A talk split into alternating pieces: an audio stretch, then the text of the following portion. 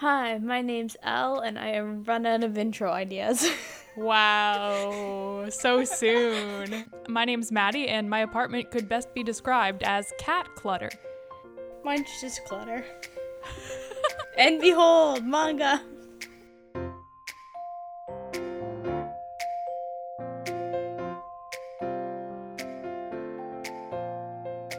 So today we are talking about Our Dreams at Dusk by our favorite, everyone's favorite, Yuhki Kamatani. Yeah. Kamatani.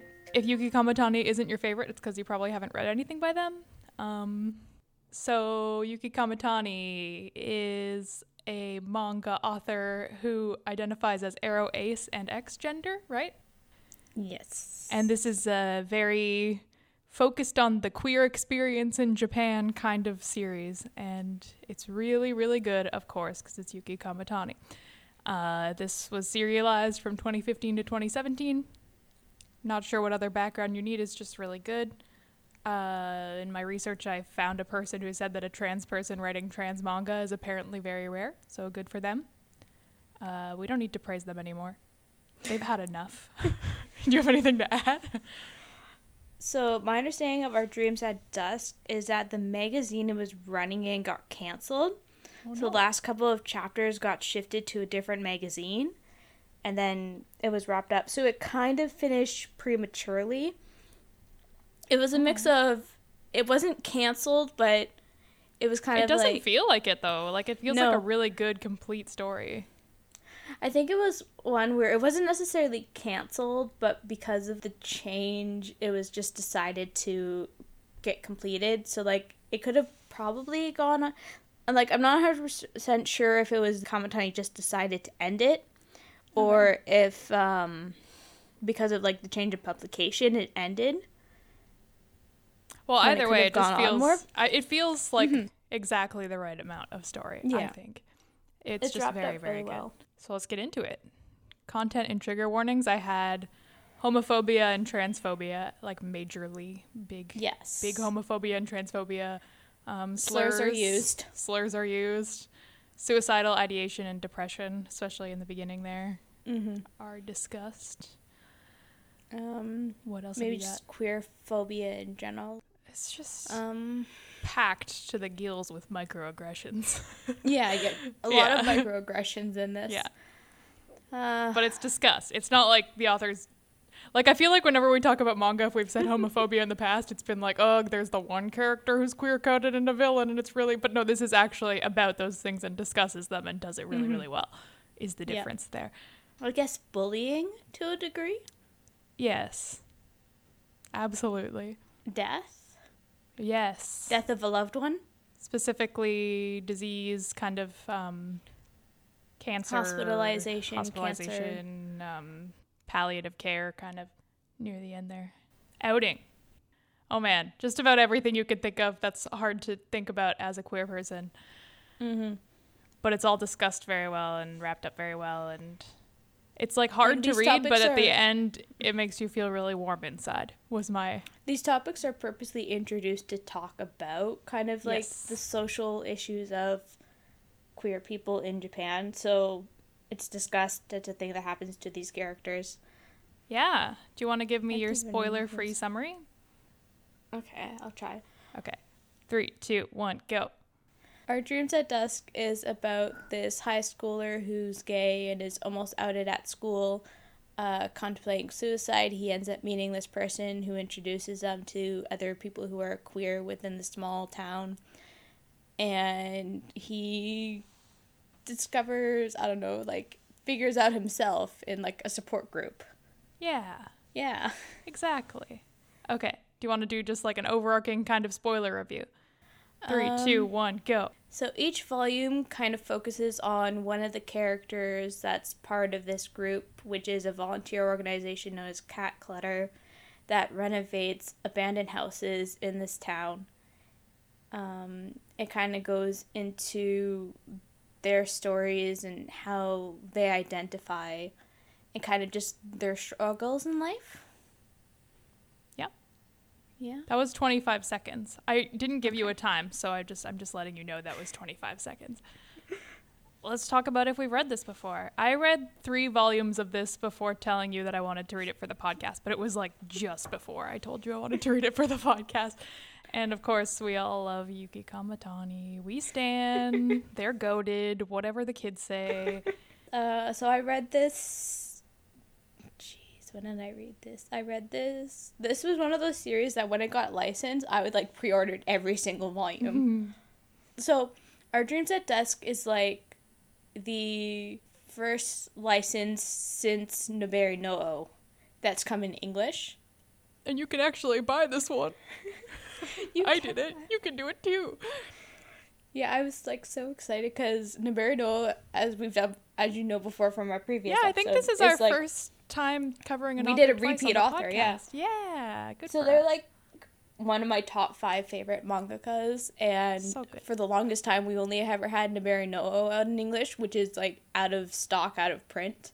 So Mm-hmm. this was like the first in like years of just never having anything else by them in English, and now we have almost their entire catalog minus I think their new one coming out, probably like some one shots in this other series that's like five volumes about Buddhism. Yeah. Cool. But you read Our Dreams read it. Dusk. I read it so many times, honestly. Yeah, one of your favorites. Mm-hmm. It's a good one. Is. and we want to talk about it. So let's we're going to go through kind of the characters because that's really the heart of the story, but then as we go we'll talk about themes and stuff.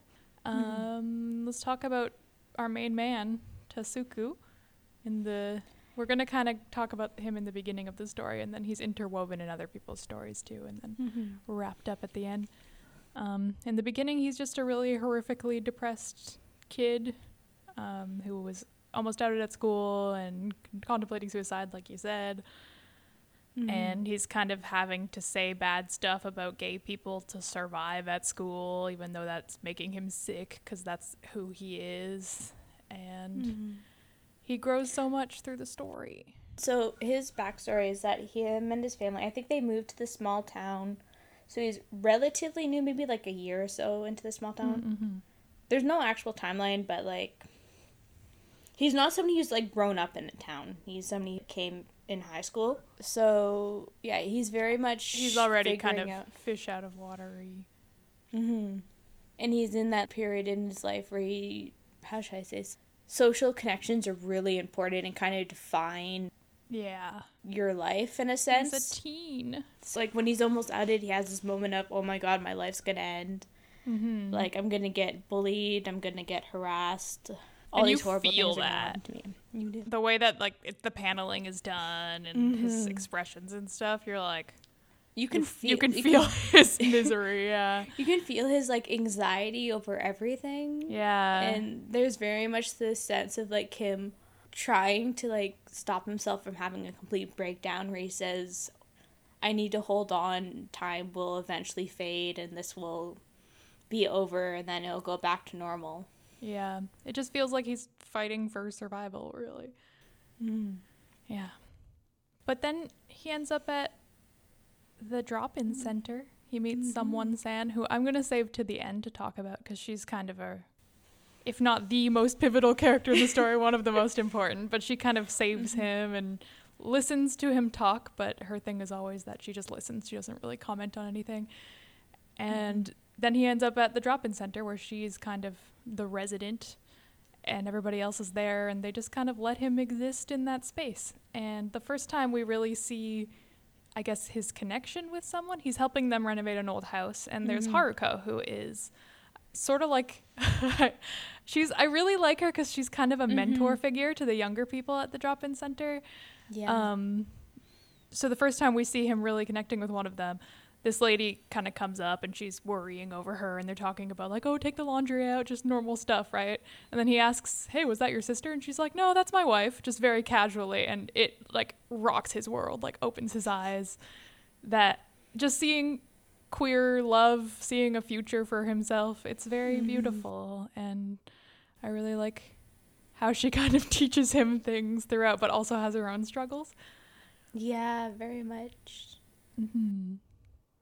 I think it's like his first introduction to seeing people who are queer in his life where it's in a normal setting and Yeah. they're older than him, so he kind of like sees that future, whereas before he was very much isolated within himself. hmm It's his chance to start conceptualizing what a future could look like, right? And like what he wants Yeah. in life. yeah. And we see Haruko's backstory in volume one and kind of Mhm. her struggles coming out to her parents and going to work where she's greeted with sexism. It's very specifically like lesbian struggles, right? Like it's not it's not the same kind of violence that Tasuku experiences, but it's like casually like when are you going to get a husband? Oh, it would be such a shame. Oh, I feel bad for the parents of these two girls who got together kind of thing. Especially the most pivotal moment when um she's with her parents and she sees like on the TV Oh, this God, um, yeah. wedding of a gay couple, these two women, and she makes like a comment about it, and then the dad's like, "Yeah, but I feel bad for their parents." And then there's the full has, page like, shred, moment. spread. That's like a two page spread of her like on her knees with the faceless bride, and it's all gray, and just you can feel how broken she is. Oh, it's is yeah. And then I really like after that. Again, it's someone San who kind of like connects them all, but mm-hmm. she's she's trying to renovate a house, and she just starts. Someone San just starts like going at it, ripping down a wall. And she's like, What the hell are you doing? And she's like, Well, you got to start somewhere. Why not knock the wall down right now? And then she's like, I'm going to knock down the wall. And it's how she starts. It's very interesting because with both Tasuku and Haruko and the symbolism of like the wall, the idea of breaking down their own barriers that they've placed and how they want to live their life, as well as like the mm-hmm. social barriers that have- been placed before them. Yeah. Like it represents that. Yeah, because Tasuku has a moment where he breaks down a wall too, but he starts one nail at a time mm-hmm. because he's still just little and just figuring it out.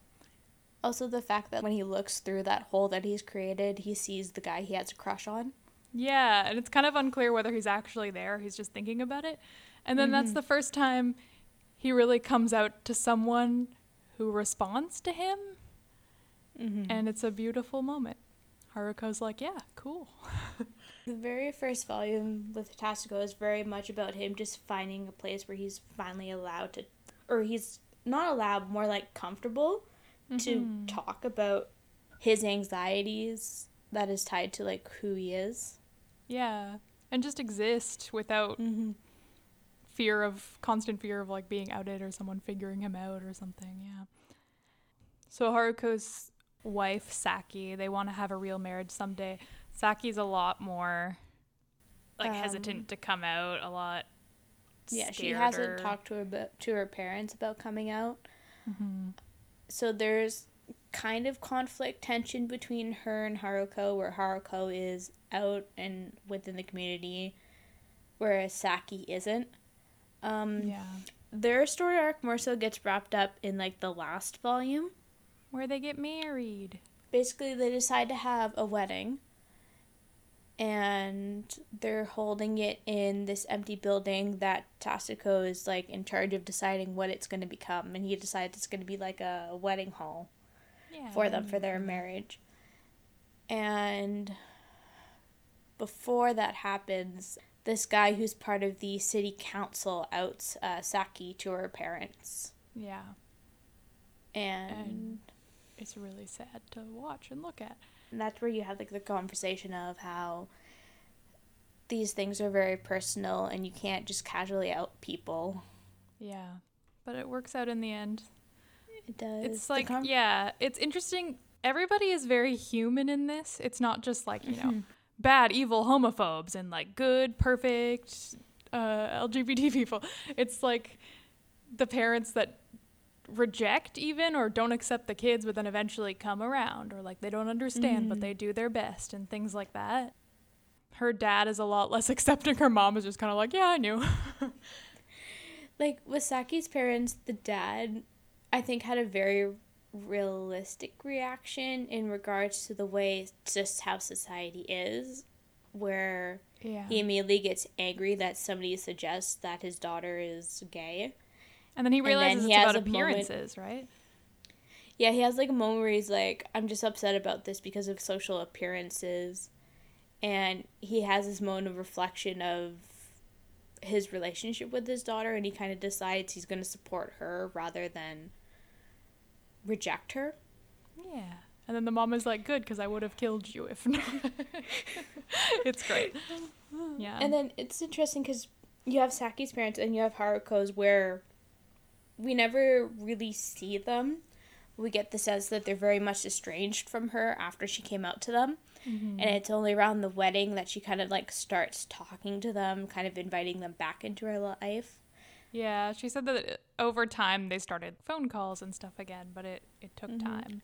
And she like invited them to the wedding. I don't think we ever actually meet them as readers. But No, I don't think so. Yeah. Also in terms of Saki being more private and them having disagreements mm-hmm. about it, I think it's great to see you know, a queer couple fighting because everybody fights, and it it's just there's also this thing I think that I, like I've heard about. I mean, I'm not specifically gay or lesbian, but just or bisexual, any of that. But um, I'm on Yuhki Kamatani's side, but um, just the idea that when you're out in society, you're kind of the model example of what mm-hmm. people are mm-hmm. going to see as a queer couple and no couple is perfect. Every couple is going to have issues, but it feels like a huge weight on people, right? That if we that don't appear perfect, of... then everybody's going to think that that's what gay people are like. So it's great to see them fight. And then they have a moment where they're like eating a popsicle and they're like, yeah, we always come here after we fight. it's how we make up, which is so good. Mm-hmm. Yeah, I love them. Should we get into our volume two focus character, Shuji Misora? Shuji Misora? First of all, how do you want to pronoun this child? I'm gonna go by the books. Yeah, how they do it because the character is very much questioning. Yeah. Identity, but at this point in time, Misora still identifies as a boy mm-hmm. and uses he him pronouns as far as I'm aware. Yeah. So we will be using those pronouns when talking about the character. Yeah. Um, because kind of the point of his character is that he could be anything. He's in, I think, the sixth grade. He's the youngest character so, we yeah. really focus on. Yeah, and just so there's a lot of characters in different life stages in this, and he's mm-hmm. kind of a. So Misora is a young boy who goes to the drop-in center and basically dresses up and like dresses and makeup and has a whole bunch of wigs that he wears. So he really likes like a feminine appearance. Mm-hmm. He doesn't necessarily identify as a girl, but it he's very much still figuring who he is and who he wants to be and hasn't really attached a label yet. Yeah. And I feel like his character arc as well as um, Tasuku's is very much just accepting that this is a point where it's okay to just figure things out and just to be who you are without necessarily attaching a label to it. I think it's I mean the way I kind of interpreted mm-hmm. it was more like this was the step before where Tasuku was cuz it was kind of like Tasuku really wanted to be a mentor to Misora, right? hmm Like back when I was questioning, I really wanted somebody to help me along, and now I think I'm at a point where I can help him, and so I'm gonna do everything I can to mentor him and everything, and he kind of oversteps. Mm-hmm. Because he tries to like apply labels to Misora when Misora isn't comfortable with those labels. Yeah, or isn't ready. Isn't ready, and truthfully could never be ready to fully attach themselves to a set label. Well, uh, who knows? The point is that yeah. it's, it's he's a little kid, so he doesn't know yet. and he's also, we should say, not a very nice kid. He's super mean and bristly and like uses slurs against Tasuku and stuff and is like really vulgar and just kind of hard to like, which is cool cuz like of course a kid who's struggling that much is not always going to be the most likable kid and it's it's again it's just like, really human it is he's not a likable character he also has his own issues that he himself is figuring out yeah. And that's totally okay because he's 10, 11. Mm-hmm. Maybe and, I mean, we yeah. still like him, even though he's like he's not a likable character, but he's still beloved by the narrative. we like him in the end, I think. Mm-hmm. I think with his character, it doesn't really matter if the reader likes him or not, because he does some things that he should apologize for, and he Yeah. literally says, "I'm not going to apologize." But I And like I- him because he's 10 and he's a little shit, and that's fine. I mean, as adults, I don't really hold much against children. no. They're figuring themselves out. It's okay for it them out. to be a little. Um, so there's a point where there's some fireworks going on, and There's Tasuku wants to take Misora out dressed up like he likes to dress up, you know, in like the yukata and the wig and everything. Mm-hmm. And they have a really good time, and he like takes a picture of I'll say her while she's in the clothes because that's how she identifies while in the clothes, and just like has a really good picture of her like smiling and really genuinely happy. I'm not entirely sure I would necessarily use her pronouns when Misora is dressed up as a girl, No, which is because I I don't. I thought they do that in the book. Did they not? Let me look. Because my understanding of Misora is that he doesn't necessarily identify dressing up as a girl as identifying as a girl himself. You're probably right. So, like, that's another thing of him is that, yeah, he could later in life identify as a girl, or it could just be he's a guy who likes to dress in girls' clothes. Yeah, you're right. I don't know. Nobody knows. That's part of the thing that Tasuku's really confused about later. He's yelling at Haruko, like, explain it to me. What did I do? What does this kid want? And she's like, I don't know. I don't know anything. And then he's kind of shocked, like, oh no, this mentor who's supposed to explain everything about queer society to me doesn't know mm-hmm. either. Because, like, cool. there are characters that when Misora is dressed as a girl, view her as a girl. Like, they refer to Misora with she, her pronouns, but it's more so because they view her as a girl and don't know, Hmm, okay. rather than Misora himself using those pronouns. Yeah. Okay. Like, he doesn't. We'll doesn't switch it back. Yeah. Yeah. Anyway. Misora's kind of a difficult character to talk about just because he's still figuring himself out, so it's hard to, like, set Yeah. pronouns because he hasn't chosen specific pronouns. Yeah. So Yeah, we'll go with he him still. That Yeah. was my my personal mistake. Um, but yeah, inappropriately touched in the crowd and then Mhm. and then starts him, it's very much a first because Yeah. it's his first time going out in public dressed as a girl and therefore being viewed as a girl. yeah, and, also as a guy, he doesn't necessarily experience public groping. and it sucks. I mean, it's man. totally possible It that, sucks that a stranger's guys, looking at you sexually. it's the worst. especially when you're only like 10, 11. Uh-huh. like it's the worst in general, but I feel like when you're in your like 20s, you've had that hard go around of just realizing people are going to view you as a sexual subject in public. Ugh. Whereas as a child, you're Yeah, experiencing that for the first time. And then the Tasuku's around, like, man, yeah, that sucks, but it's because you're so cute, and that is the wrong thing to say. Oh, And it is. And then Misora. they get into a huge fight. Yeah. Um, Misora starts to use slurs, and kind of outs him in front of some of his classmates, Including his crush, off, Tsubaki. including his crush. Yeah. um, And after that incident, he never shows up at the um, drop-in center yeah. till like the last volume. And in the last volume, it's kind of nice. Okay, I need you to explain the fish to me. There's some sort of metaphor going on about goldfish where he takes care of the goldfish at the drop-in center, and also Tsubaki likes goldfish, and then they like do goldfish sco- uh, scooping There's at like the a fireworks. goldfish motif going on in general. I'm not entirely sure. I feel like I need to know more about goldfish symbolism. There is probably an essay somewhere that somebody has written talking about the goldfish symbolism in book two.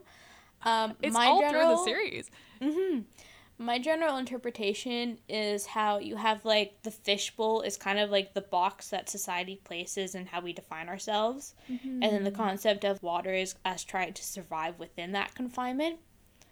Because there's Yeah. another like really good picture where it's like a glass of water, and then there's Misora's character trying to keep his head above the water Yeah. within this glass. There's a lot of stuff like Yeah, I could see it So for sure being that. That's kind of how I interpret it. There's probably like some other symbolism going on there. Well, and then the two characters we see the fish symbolism with the most are Misora and Tsubaki, right? And those are the two that are Mm-hmm. kind of both questioning in the Their story. So I guess that makes sense because we see them staring at fish bowls a lot. So that Mm-hmm. that yeah, that feels right to me. I think you're very smart. Thanks. Yeah. Yeah. Fish. Anyway, I'm glad Yeah, the fish survived. Misora's um, Tsubaki character care of him. arc gets wrapped up at the end where Tasuku realizes that he was in the wrong for kind of forcing labels onto him and Yeah. apologizes. Misora ends up returning to Cat Clutter even though he refuses to apologize for saying slurs on him, but Yeah, but he's a little shit and it's fine. And then he cleans the fish bowl that's been really dirty because Mhm. it's it's fish again. Okay, um we want to talk about Utsumi? The volume 3 guy. Volume 3 I really like him. he is I really like him. It's so hard to see him go through so many microaggressions. Oh, it is. Ugh. So, volume three is really where a lot of the transphobia comes into play. Utsumi is the other kind of him and Haruko are like the two heads of Cat Clutter. They both kind of take care of all the project management and stuff. Mm-hmm. So Utsumi is a trans man. Yes. Um, in volume three, he ends up meeting an old classmate of his from high school. They were on the same volleyball team. She is. I don't like her. She's not a hor like she's not a horrible person. I personally don't like her. She's an extremely realistic example of someone who is like aggressively an an- ally to the point of actually being She wants to be an ally and accepting, but is very much self-centered in her allyship. Oh yeah, and she doesn't realize her own biases at all. Like I really like Oh, the yeah. part where she has a younger daughter, and I really like the Mm-hmm. part where they're doing tiles for the the triangle house, and the daughter's like making a boat, and she's like, "Oh, that's not good. Make something cute, like a flower." And as she walks away, Utsumi comes up, kind of like, "I like boats too. You can make a boat." Just like the gendered expectations, right? Yeah, she's she's very much I'm accepting, but also still pushes like the heteronormative. she says like, "Oh, transgender that's or like wanting to be a boy is just like a mental illness or something like that, right?" Which it's like not a preference like homosexuals. so like my up. understanding my understanding of how transgender is viewed in Japan is that it's viewed as like a mental illness rather than like true. an identity. Yeah. Um so that could be hyper specific to Japanese stuff too. yeah. But I mean, there's definitely people in the West who also view it that way. Like the, yeah. Yeah. Utsumi is always putting on a happy face, kind of Mhm. ignoring her, going with it until he kind of breaks at the end, but still in kind of a kind way. And Haruko the whole time is just so mad at her. It's really funny. I love that scene where the classmate says something really offensive, and Haru. I think it's when she says something about how like transgender is like a mental illness or something. Haruko like punches the wall, and it leaves like a print because they're using the plaster, and then Saki takes a picture of it. yeah. it's good. I mean, yeah. It's um, very frustrating. She's right. Yeah, so this one is basically Utsumi facing microaggressions and transphobia from former classmate. He gets invited to a girls' night uh, with some of the other volleyball um, members where they ask kind of invasive questions. But then Um, instead of allowing him to speak up for himself or kind of chart his own navigation through that, Oyama's like, "Stop. That's wrong. You can't do." And it's just kind of like I mean, she says it in the way that she understands things, not in the way Mhm. that is his truth, and she just kind of talks over him. She's yeah, she's very self-centered. Um, Utsumi finally calls her out for it and says, "You're not being a good person. You're just pitying me, and I don't want to be pitied." It's not even specifically about him. He's like, "Don't do this to us. Don't pity Mhm. people like me. Stop hurting us. This is painful." because he's very much like you're not being a good person. You're just like using this so you can feel better about yourself rather Mm-hmm. than actually caring about me or like queer people in general. In the moment where he's biking and he yells the F word really loud, and it's like, oh, this is definitely really bothering him. He's just a really good, mild mannered person. Another thing too with like volume three is with Tasuku is he's kind of debating is it better to be quiet about these things than to speak out? yeah. And I feel like it ties into Utsumi's character as well because he's very much quiet in the way that he's being placed in these positions and it stops when he speaks out and calls out the classmate Mhm. that she corrects her behavior mainly by giving him space and not entering his boundaries. I'm yeah, and then she does. She never, she like, she drops off her kid, but she kind of leaves them alone, which I think is the best thing she Mhm. could have done in that scenario. I also think she dead names him too, doesn't she? Yeah, she does. The first interaction when she when they cross paths. Yeah, again well, and she also when she meets him. someone, San, she's like, "Oh, so I shouldn't ask your real name." like, just, just all sorts of microaggressions. Oh, good lord, with her.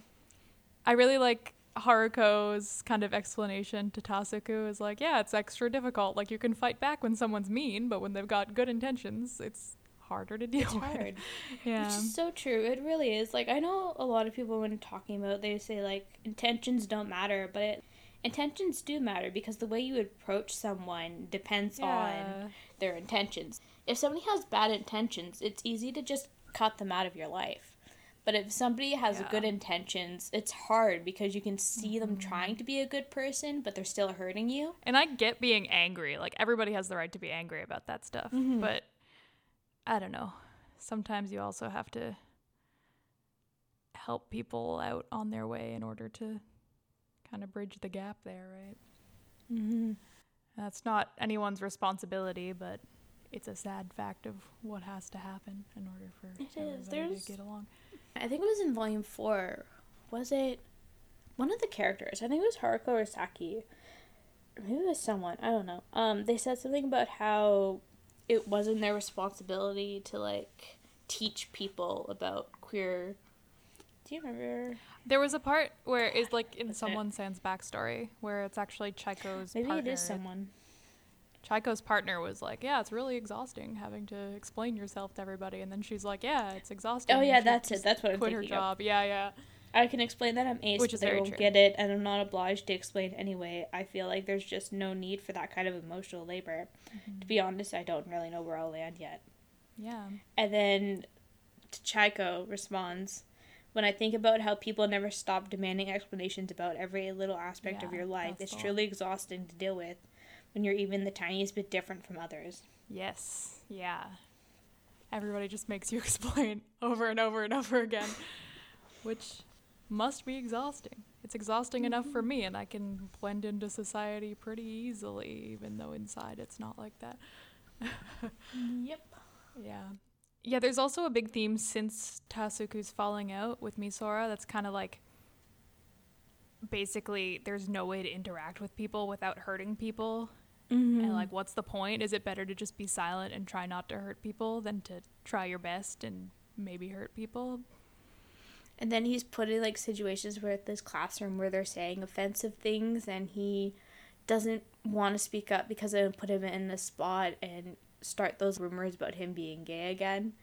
And then he has this other girl ends up telling him to shut up.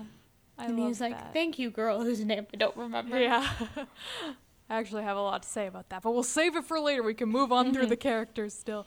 Um Any thoughts about Utsumi or do you want to move on to Tsubaki? I just like him. I wish him the best. He's a good guy. I like Do you him. want to talk about Tsubaki?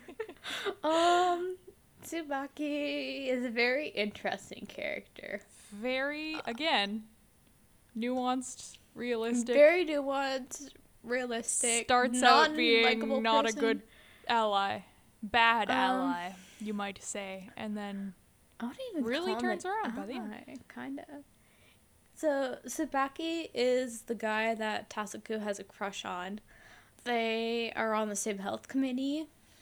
I'm trying to remember. There is an inciting incident somewhere, where Tsubaki kind of spends time with Tasuku outside of school with the cat clutter group. His dad is part of the city council and is the one that outed Saki to her parents. Um, he is really nice to the people of Cat Clutter, but kind of says horrible things. It's like he's their back. observing them in a museum, not like he sees them as people. Mm-hmm. he's a very interesting character because I think he's incredibly realistic in the sense that he's still bound towards like the heteronormative society Yes. and his reaction to things that don't fall into that norm is kind of anger and then he later has to kind of confront how he identifies himself and reacts in anger We're talking about Tsubaki now, not his dad. Yes. Yes. Yeah, Sub- yeah, Yeah. Tsubaki, not the dad.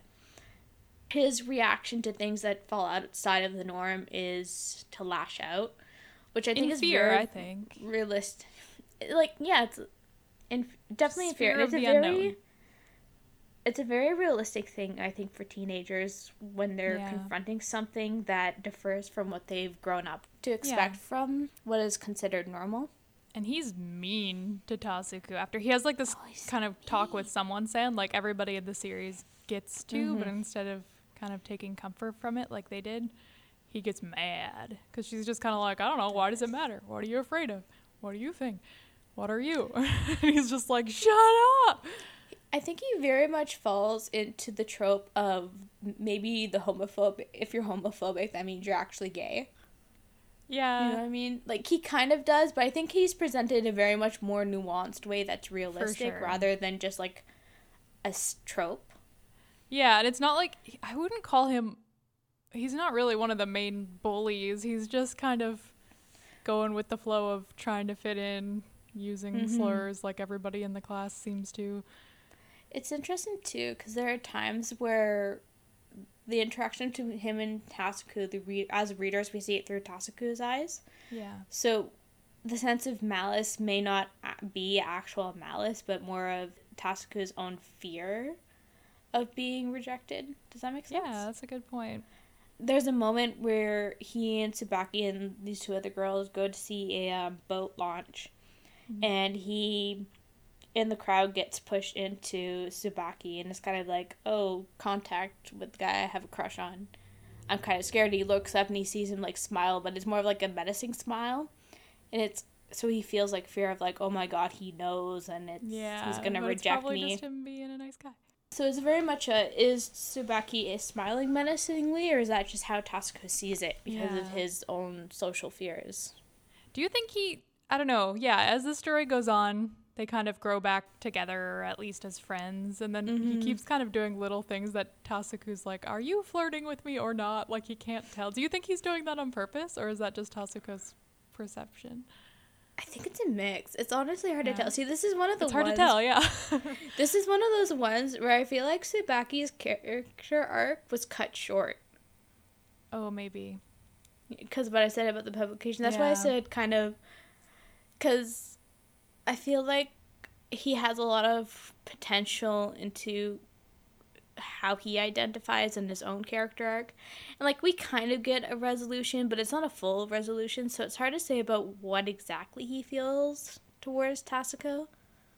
I kind of like that though, because I don't Mhm. think he knows either, and that's also a like it's not a bad ending, but like you can see the potential is there for like this is ha- like this is one of the ways the story could have gone on. Yeah. So there was two main things I wanted to talk about. Um, one was when Tasuku finally calls Tsubaki out for the microaggressions Yeah, that's what I was just him. about to talk about. So It's such a good sequence with the art. Oh. the whole idea about Tsubaki is like, I don't understand you. You're like it's such an alien concept to me. And then it shows Tasuku literally getting abducted and he's speaking from a spaceship while they have the conversation. And then eventually he like rips the door off the spaceship and kind of pulls Tsubaki in and is like, "No, listen." Don't look down on me and everyone else. And then Yeah. he like confesses, yeah, I think I am gay, and yeah, I do like you, but like That's not the point. and it's just ugh the the development for Tasuku it's like every time he comes out he's a little bit stronger right Mm-hmm. and I love that and also like all the pictures floating by and then like a regular The ship. like boat ship appears underneath And then like the idea about how we're like we're all on the same ship of life. and then it turns into the there's a display for the school that's like my Shimanami which this takes place in Mhm. Shimanami which is in island in Japan I think and it's just Small. that's it's like the town is very much a character and Mhm. they're doing this project about what is the town and they kind of organize it into the the shape into the of shape a ship of a ship. And then I'm trying to find the ending thing. Um you can't know where two people stand with each other without the test of time, and that work does nothing but crush gentle hearts. Given that we're all alive and riding the same ship, sometimes we have to break the silence. Even if we can't truly understand each other, being able to make our way through life together is still a worthwhile thing. I literally had in my notes that I wanted you to read that because it was Al's story time. it's so good. But yeah, just using ships as a metaphor for even later on, it kind of continues throughout the story. Ships are kind of like metaphors for your community or your connections to other people. And when we're together, we're trying to understand each other because we're all on the same ship. And you can be together in different ways with different groups of people. Yeah. And isolated in that way. Uh, Well, I guess I could say here while we're talking about ships. Yeah. Um, there's a part back in volume two with Mhm. when we're still talking about Misora where um, Haruko gives Tasuku like kind of an explanation about how everything's a spectrum and there's no one who's 100% the same orientation of, as Mhm. you even if you're close and it's kind of just talking about how being queer is an isolating experience, but also being human is an isolating experience, and nobody's exactly the same. There are things that unite us and like different groups we're a part of, but everybody's also kind of on their own. So what you're just trying to do is understand people as best you can, but nobody can truly understand one person. But it's still important to have this community and Mhm. connect to others. which very much ties into not just the queer community itself but also like the city and like this town which is a small seaside town that has a lot of empty buildings due to like the population decrease and everything Yep. Isolated in many ways, but also and how the together story in, in, general is very much just simply about human connection Yeah, and it's really nice. Okay, talk about Tsubaki's dad now.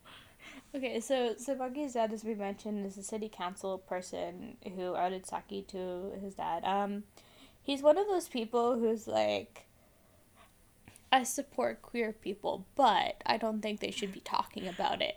When he's like, "Oh, well, it's a good thing the drop-in center didn't turn into a pickup spot," and Haruko like shoves a cat in his face, like, "Hey, we're not horny zombies. we're just people." that was great. Oh.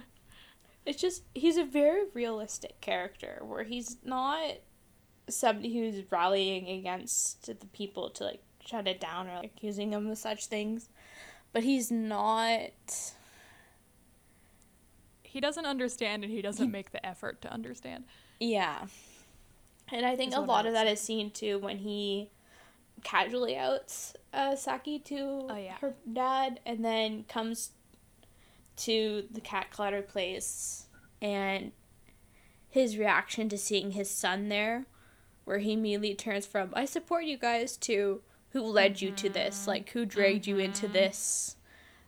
Who Like, turned just you gay? The way he turned suddenly violent at the mere thought that his son might not be straight, yeah, and it's how scary. Tasuku, who that was like his biggest fear at the beginning of the series, confronts him. Yeah, and again, he says- uses coming out in an even stronger way, and it's kind of his power now. Like he uses it to defend someone else, which is mm-hmm. just how much he's grown since the beginning. And also, when he does that, there's more fish, but they're not in a bowl this time. So that also follows what you thought the fish were, because now the whole society is the bowl. Al, look what you figured out. Yeah, Okay, anything Okay. else about Tsubaki? he's just a complicated dude. I can't bring myself to hate him. I can't bring myself to hate really anyone in this series. They're all just people you'd meet in real life.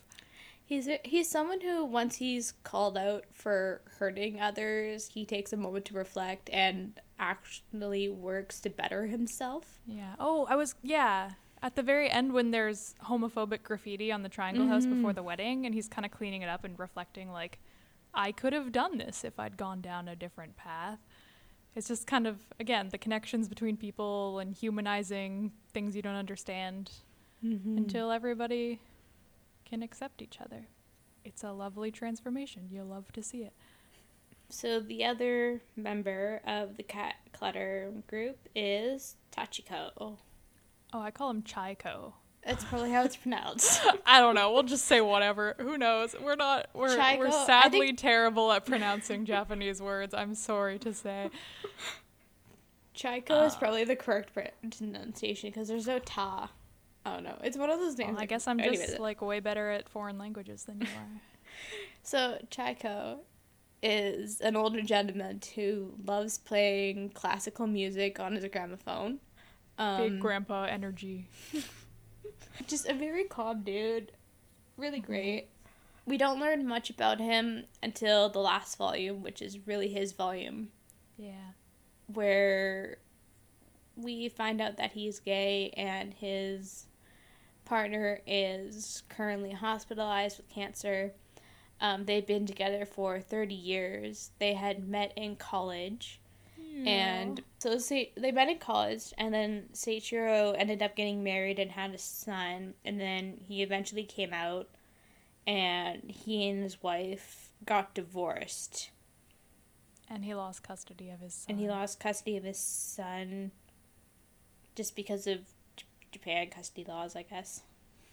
Well, that's what is really interesting about Chaiko's kind of arc. Everything shows sort of a different stage of Mhm. queer love, right? So you've got like the younger one who's still figuring himself out, and then like the one who's figured it out but is terrified, and then you have like the ones who are getting married, and then Chaiko's at the part now where it's like the later stage struggle where you've had a good life, but there's still like you can't visit your loved one in the hospital unless you're married, and you can't get married, or like if you get divorced, instantly the custody goes to the one who is not gay, you know? Like there's like how it's still a issues, the struggle, fact but the you need, love like- still makes it worth it for them because Yeah, they're so, happy and they're so so cute together. Oh, Shaiko's it's so thing sweet. is that he visits his partner in the hospital. Seichiro's son has started connecting with him again, Yeah. but Chaiko has never met his son and kind of doesn't want to meet him just because he's not sure how that relationship would kind of work out and doesn't really want to get in the way of Seichiro and his son's relationship. Mhm. So, as he kind of tells this to the people of Cat Clutter, Tasuku has kind of like this realization that Chaiko might not be able to be at Seichiro's bedside when he passes. oh no, Tsubaki you- says that, doesn't he? I think Tsubaki says it, but like Tasuku is the one that kind of like Yeah, sure. yeah. I believe your photographic memory of everything you've ever read. Might be Tsubaki realize it, but I think it's because I think I say Tasuku because we're seeing it more so through his eyes and his Yeah. um, Right. reaction to it that it stands out where he's kind of like oh this is horrible that he won't be able to be at his bedside without the family permission Yeah. yeah so at the end during the um, wedding uh, for haruko and saki Chieko gets a message from seichiro's son saying that seichiro is coming to the end of his life and Chieko is kind of hesitating on whether or not he should go. And then I think it's some yeah, it's someone who pushes him toward to going to the hospital. And he's there in those last moments and is kind of able really or no, he beautiful. finds out this I think Seichiro has like talked about him to his son. Yeah. And then in the end, we find out they kind of have not like a close relationship, but you know, they'll talk about like, hey, my dad wanted you to have this, or Mm-hmm. or yeah, when he walks into the room, the son is like, hey, your favorite person's here, or something like that, which is really sweet. Yeah. I just really love that sequence too, where he gets standing at the bedside and then like Seichiro gets up and they kind of like do this dance and they're just talking about like how they've had such a fun life together. It's just really nice to see this old couple just having a good life and having it end in a happy note, where they've nearing the end of their natural lifespan rather than it being suddenly taken away from them. Yeah. Yeah, it's very sweet. Should we talk about the great connector? Someone the person San. that ties all the story together. yeah. Uh, So Someone someone San San is there in chapter one, rescuing Tasuku from. Someone San is an enigma. Would that be the right word? Oh yeah, An enigma of a character. very. I still don't quite. I feel like I understand her a little better, but still don't quite get it completely. So her so- thing is kind of inviting people out, to saying, "You can tell me anything. I won't listen though." And so everybody kind of spills their guts to her, and she just kind of like, "Whatever," goes back home. And it's really interesting because she does this for almost like the entire series, except for when it comes to uh, Chaiko. Yeah, Where she actually so takes an that's also role. after kind of Tasuku. So we should back up a bit. Um, Mm-hmm. so yeah, so we kind of find out via Chaiko that they met at a coffee making thing, which is cool because she's just started making cafe au lait for everyone. Everybody's like, "What's happening? Why is she making us stuff?" and it's actually Tsubaki who's like, "What's weird about this? Like, she's a person, she's a human being, she's making us coffee. It's not weird." But she's always so reclusive that everybody kind of is shocked by it. Um, Mm-hmm. so they met there, and she kind of they end up going for dinner, and she talks to them and have like a real heart to heart where they're basically just like, well, yeah, maybe you. J-. She talks about how she's asexual and probably aromantic, and Mm-hmm. And then she the just doesn't connect to people and doesn't symbolism understand comes in anything. again? Yeah, yeah. Where she's like, say the world is a big boat. Women, men, wives, husbands, families, bosses, rivals. Everyone has the idea of belonging to something as a foundation. People with all kinds of values get on those boats together, but I can't board any of them. I'm sure I'll never be able to. So it kind of connects to how she herself feels isolated from society Yes. and she doesn't really know how she views herself. Yeah. And then Seichiro makes the suggestion that maybe you just want to be no one, just someone from who knows where. they push her towards just having no labels affecting no mm-hmm. person and you can see she kind of lights up at that like maybe i just yeah i won't have any relationships with anybody and maybe i can be happy like that but it's interesting through the series because she really affects the people around her like people really trust her and like respect her and her opinions and stuff even though she doesn't she tries her best not to interact with them right Mm-hmm. And it's really interesting too because then you later have um, Tasuku's in uh, conversation with her, uh, which I'm trying to pull up. that was Where so good it? yeah He's like, if the actual reason there's nothing to hang on to is because you don't want anything, and that's because you're asexual, when I think about it like that, then it sort of makes sense. It feels like your sil- silhouette gets a little more solid for me. And then she says, You're wrong. Being asexual isn't what makes me someone san. That's one faucet, I'm a composite. Think about it. And then he's kind of like. And then she says, How about I tell you about me? You don't have to listen, though, which is my favorite. It's just like a reverse of what she's been telling them the mm-hmm. whole time, which is she's been listening to their stories and now she kind of wants to tell her story, but she does it in a very dodgy way that doesn't satisfy him. And it's just it's so interesting because he kind of realizes that by putting no label on her, he himself is labeling her to an extent. And she's kind of like, you can't limit who I am simply by words. I am like a whole bunch of multiple things. But also at the same time, he doesn't let her have that. He's like, no, mm-hmm. I want to know the real you. And that kind of speaks through to her. And then that's the point where the next day, when Chaiko kind of says, like, I don't know if I should go to him, she's like, do it, go to him, which is cool because it's like she got that push to finally connect with someone. And it's the people that she's known the longest and the people that kind of pushed her this way in the first place and that she loves. And like, you can't you can't go through life not touching other lives. It's not possible. So you just got to kind of do your best with, you know. See, I find her character very much ties into what Kamatani was trying to achieve with um, Yoite from Nabari no, Mm, interesting. Yeah. Where I think it's kind of like the similar con. Oh, that's true. of, it's the same message. wanting to be no one or just someone like a nameless voice not being attached to like a specific thing but even in trying to accomplish that you're still touching the lives of others and are defined by the people in your life That's so true. It's very yoite. Good job, Kamatani. You did it again. Why do you think someone San flies so much?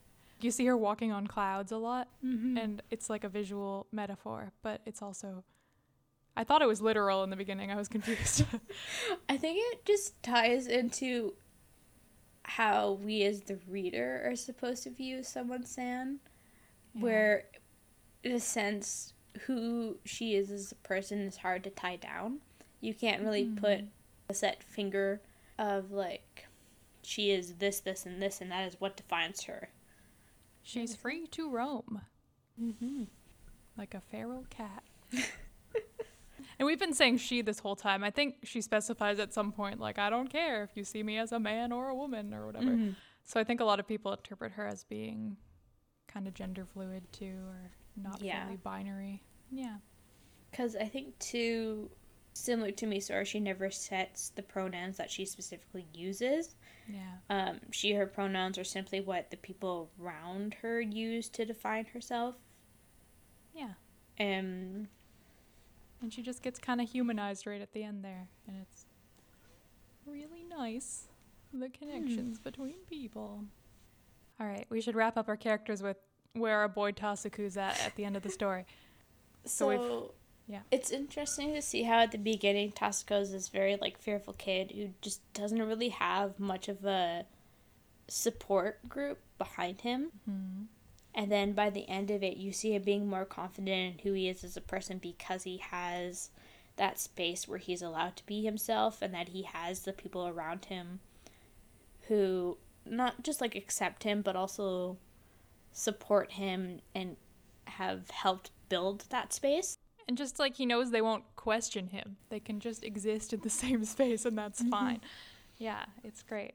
I think Triangle House is very much a metaphor for Tasuku as a person. Um, They give it to him and they're like, this is your house to figure out what to do with. And he just kind of struggles with that. Like, what is the house going to be? What is the house going to be? Like, what am I? Where he has, I go from here? in the first book where he feels like a lot of pressure and even in the third book when you have um Antonia's classmate there where she's kind of pressuring him on like what the house should be and they're kind of like no you have to give him the space and just let him Yeah, figure it out steps himself in, like, hey, this is actually his thing to decide, so back off, lady. Yeah. Mm-hmm. and then at the end, he kind of, as we've said before, like, as he comes out, he gets stronger and stronger. And by the end, mm-hmm. he's kind of to the point in his own journey where he's ready to support other people, right? And he just kind of donates the house to his friends who started kind of kicked off his journey to his own acceptance. And it's like, community and queer community and full circle beauty. and how very good. he in being in conflict with other people like um, Utsumi's classmate and Tsubaki realizes how he has hurt others specifically Mm-hmm. Misora and how sometimes that happens. Yep. Yeah. And then I really love that the series ends with a few pages of kind of him and some friends talking, and it's just kind of about him thinking about his future, which is a perfect bookend to the beginning where he thought he had no future. Mm-hmm. I'm just looking at like the where the last line that it ends on is the future is transparent. I don't know the first thing about it, but I just keep on taking desperate breaths so that I don't drown in the transparent air. It's just It's like the last Chef's line kiss. of the bonus. the words, the visuals, the themes, chef's kiss. It's so good. So that's kind of all our characters, if you, unless you have something else to say. No, I think that wraps it up for the characters. So I guess we'll talk a bit about the town. People, places, and things. We're on to places. Shimanami.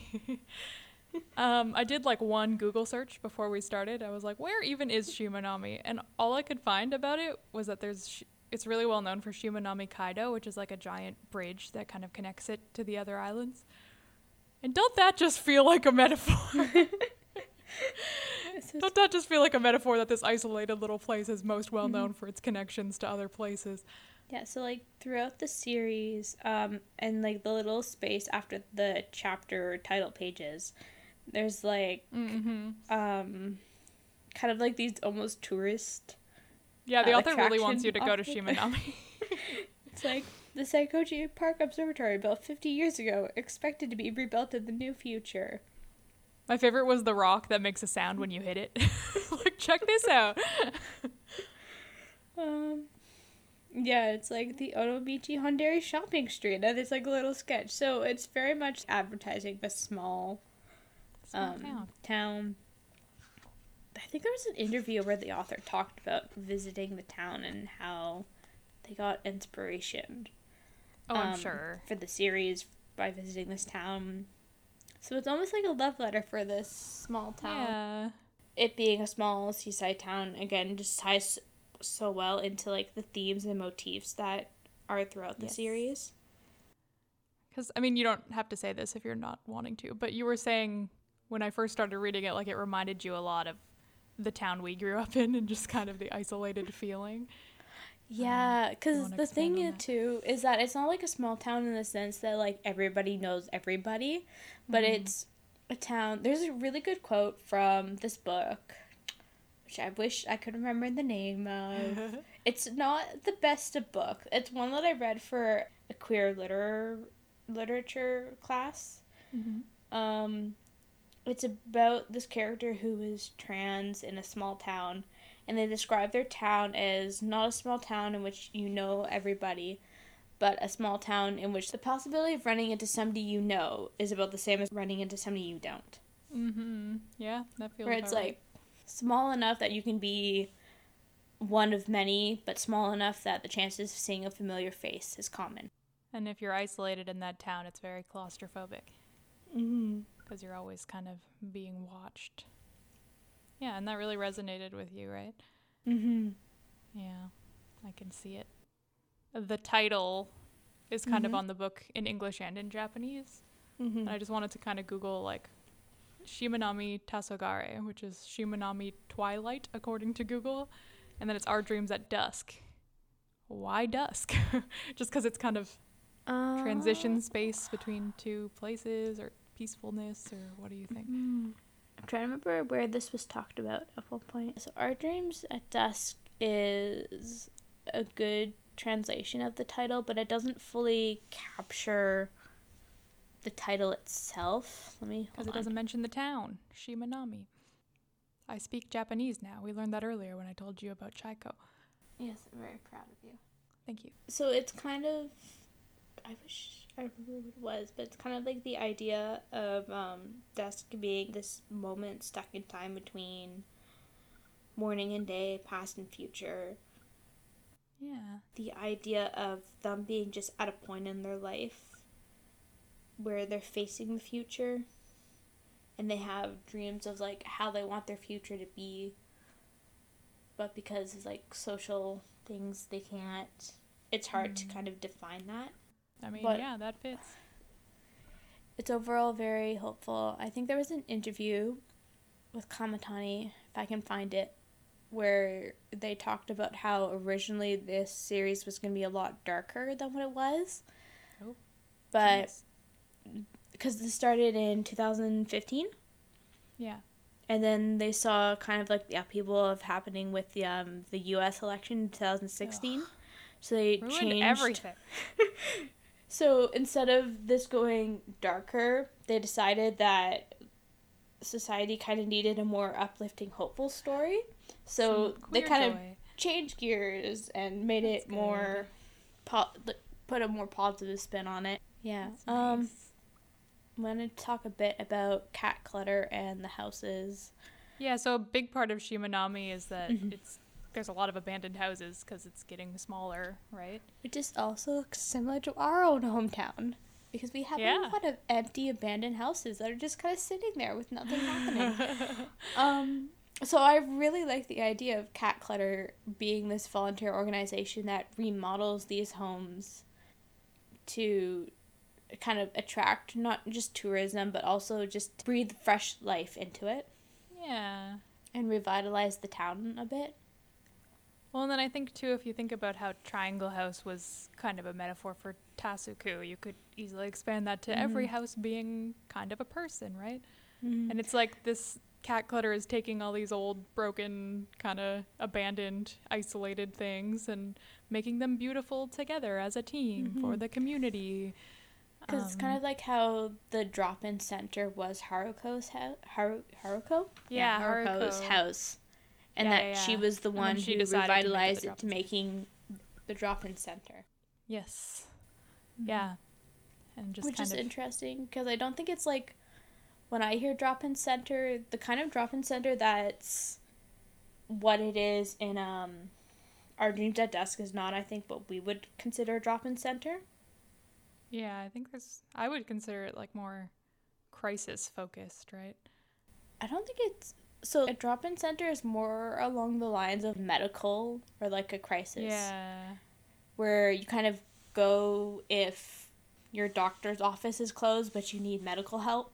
Isn't that a walk-in clinic? That is a walk-in clinic, but I think a drop-in center and walk-in clinic is similar. I don't know. But there's also like um, but it's also like if you're having a mental crisis moment or like a mental health and you just need somebody to Yeah. talk to, that's where you go. Whereas Yeah. in our dreams at dusk, the drop-in center is almost more like a clubhouse Place where it's chill. kind of like this open place that you can just go to hang out. because they're building community. really- It's Mhm. wonderful. I wish I, that was me. Sometimes I go to the library to pick up a hold. Yeah, so I think the concept of just them remodeling the houses and it being this open come and hang out kind of center ties in again to the themes of building community and the importance of like human connection. Yeah. Yeah. So and it's really nice. um general queer themes and allyship that we want to talk about that we haven't covered. Um, I wanted to come back to the volleyball girl when they're all out for noodles and Tsubaki's kind of going off about like, wow, everybody at Cat Clutter's also a F slur and blah blah blah, and then Tasuku's like panicking, but he can't stand up, right? Because he doesn't want to out himself and he's terrified. And then this girl's just kind of like, hey, don't talk about people like that. And there's just like a light shines on her and there's a moment of silence. And it just kind of reminded me about the importance as an ally to use your privileges to kind of stand up to people because you never know who's that. around you who might need you to do that, right? Like even if it's Mm-hmm. because I don't think I don't think Tsubaki was meaning it to be harmful, right? He was just doing it because he thought he was in the company of like other straight people who would find it funny. Mm-hmm. But you never know that the people around you are all straight people, and I think another thing too is it ties into the that stuff. idea of how allyship doesn't have to be like this big thing. It can just be yeah. not normalizing homophobic conversation. Mm-hmm. And I'm definitely guilty of that. Like I get uncomfortable and I kind of laugh it off, and I just hope they'll stop talking. But just like Because the thing is, You too, is that he's talking because they're in like a casual setting where they're at a restaurant eating some noodles. So he feels like comfortable, and then by her speaking out, it makes it uncomfortable so that the conversation is like, this is not acceptable for you to be talking about this yeah, in this manner. Rather than it just being brushed off and laughed at, which again ties into that theme of silence and should you speak up and things like that. Which I mean is very much a thing in real life too. Oh yeah, and it's uncomfortable. Like I definitely need to take my privileges to do actions. It's just hard. Like where conversations start and they suddenly turn and you're like, wait, hold on. Yeah. It's just important. Um, in terms of the queer themes themselves, just the fact that the drop-in center is a pl- it's not yeah, like you were saying like a crisis center. They don't do classes or therapy. There's nothing kind of structured about it. It's just a place to go and exist in the same space as other people. Which is lovely. That's one of my favorite things to do is to exist in the same place and just not talk to people. And just I feel like building a community casually and not expecting Mhm. anything of anyone. Like the series itself very much focuses on just it's okay to exist and to be and you don't have Yeah. to justify yourself Yeah. for existing of who you are as you yeah. are. That being said, Mm-hmm. it's also important when you're when you're struggling with your identity, hearing the stories of other people like you is like a lifeline, right? Mm-hmm. Just knowing that there are people who are okay out there who have similar experiences to you. Which is why when someone San was revealed to be Aro Ace, I was like, yeah, another one for us, you know? and I couldn't really relate as much to someone Sans because I am someone who really wants connection. and like, my friends are so important to me and everything, and I don't want to fade into the background. Um, know but it's still nice to see. when I was reading it for the first time, and I got to someone San's conversation about her or her just standing on the dock watching the ship set sail. oh that That yeah, part made me cry Yeah. because I don't. There's like this need of social connection, but also this feeling of isolation, especially when you live in like a heteronormative, not even heteronormative, but also like Allonormative. allo yeah that's the word allonormative world where it's just kind of like expected to be in relationships Oh my god. Yeah, Al. Yeah. we both reacted the same way to that scene. I never cry at stuff, oh. but yeah, it really and the way that like Tasuku doesn't just fully understand that because no. he He's like, I think it's better to get crushes even if whatever. And it's like, dude, I can't. Like, I would love to. I just don't. it's like I get crushes but I have no desire to act on them and that's just how it is Well, and that's the same, right? You and me, Mhm. similar experiences, but again, not the same. No one's 100%. But I still love talking to you about stuff because you understand me a lot more than like Joe Schmo who's been dating his high school sweetheart for 40 years, right? And Yeah. I'm glad we're connected together. I think, yeah, no, this is important because it's important to hear people's stories. Right now on the podcast, maybe one of our four listeners is questioning Aro Ace. I'll tell my story. Okay, so I am Aro Ace. I have tried dating many, many times, desperate for the life that I thought I was always going to have. But every time I'm in a relationship, it makes me want to claw my skin off, and I just don't understand it. And I don't understand when other people get in relationships. I don't understand why this person you just met is more important than someone like Al, who I've been friends with for 12 years. I would much rather talk to Al than talk to someone who's interested in me. It makes me feel like I'm coming out of my body, that somebody would be interested in dating me, kissing me. I don't like to think about it. I really like fictional relationships. I really like mm-hmm. fantasizing about fictional relationships. But in real life, it just doesn't happen for me. And that's actually an experience I've seen a lot of people who are Ace have. Mm-hmm. And now I'm happy. I have lots of friends who are wonderful. I talk to them a ton. Al and I, not just recording a podcast, we also talk every Friday night. And Mhm. it's lovely. And I'm figuring out what my life looks like when my whole life I thought I was going to be married with children, you know, because that's kind of the expectation. Yeah. Very much like I relate to like growing up and like that expectation of like getting married and having kids kind of Yep. thing. Yeah. And then just having this moment where you realize that at least for like me, I just had a moment where I realized I'm not really interested in pursuing that path. yeah. And I've never really bothered to do so. And I've always prioritized my friendships with people rather than like seeking out actual relationships, like romantic relationships. Mm-hmm. I don't know. And that's valid as hell. And I love you very much. Thanks, friend. I love you too. oh, look at us building community, building bridges between the ships. Oh, I love that. Okay. Overall thoughts. On that beautiful note, oh man, that was woo, woo. Okay, overall thoughts. Very pretty. Love the series. Panels gorgeous. Everything gorgeous. Love it. Yeah, definitely one of my favorites. Um, I don't. Hmm. I think for Our Dreams at Dusk, it's one of the first queer narrative stories that I've ever really, really related to. And it's one of my favorites that I'm constantly rereading. Yeah. Yeah. It's really good. I'm I'm happy I bought the series instead of just taking it up from the library because yeah, definitely going to be rereading that one.